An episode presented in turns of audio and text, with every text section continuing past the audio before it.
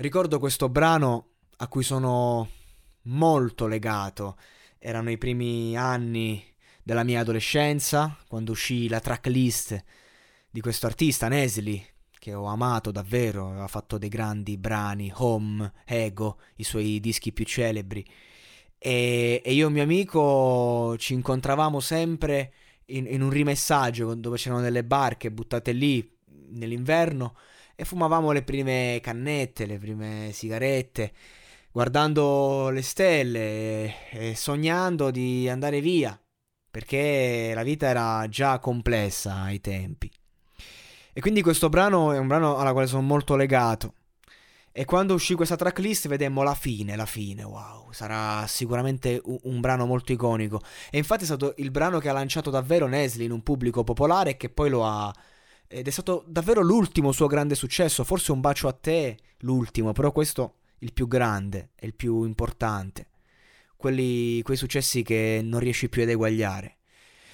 Poi Tiziano Ferro lo ha riportato alla, alla ribalta, coverizzandolo, prendendosi quasi i meriti eh, di, di, questo, di, di, questa composizione, senza volerlo ovviamente, citando sempre Nesili, ma se noi chiediamo a una persona del mondo pop, la fine ti dice Tiziano Ferro. E questa è una grande ingiustizia perché invece è il capolavoro di Nesili.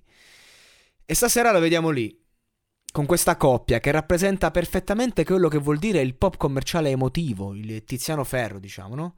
E non è necessariamente un male. Io credo che loro si siano trovati come una madre e un figlio, ma di più, come una sorella maggiore un figlio, con un background adesso simile, quello del talent.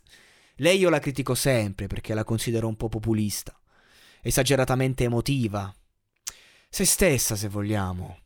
Ma questo è il grande difetto delle persone di cuore, e anche lui, ugualmente criticato da me, per motivi tecnici, per motivi che secondo me esulano da un talento che in certe cose proprio non ha, ma che in altre sì, come dimostrano le vendite.